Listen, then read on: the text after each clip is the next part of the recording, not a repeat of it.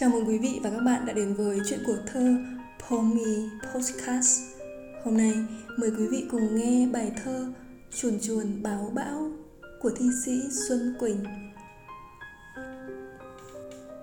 Lại gặp lại cánh chuồn ngày thơ bé, bay đan nhau diệt mảnh nắng cuối cùng. Con chuồn ngô hay làm dáng treo mình soi mặt ao trong, đốt cháy lòng một nét chờ mong con chuồn đỏ thân người như ngọn lửa, con chuồn vằn mang những điều kỳ lạ. Với đứa trẻ nào chưa biết bơi, ơi cánh chuồn gợi những buồn vui.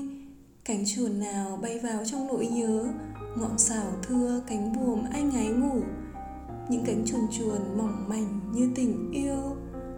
Gió heo may hôm nay về chăng, mà chuồn chuồn bay về răng răng. Báo cơn bão phương nào thổi tới đường sẽ vắng nếu trời bão nổi. Cánh cửa nhà sập lại trước khi mưa.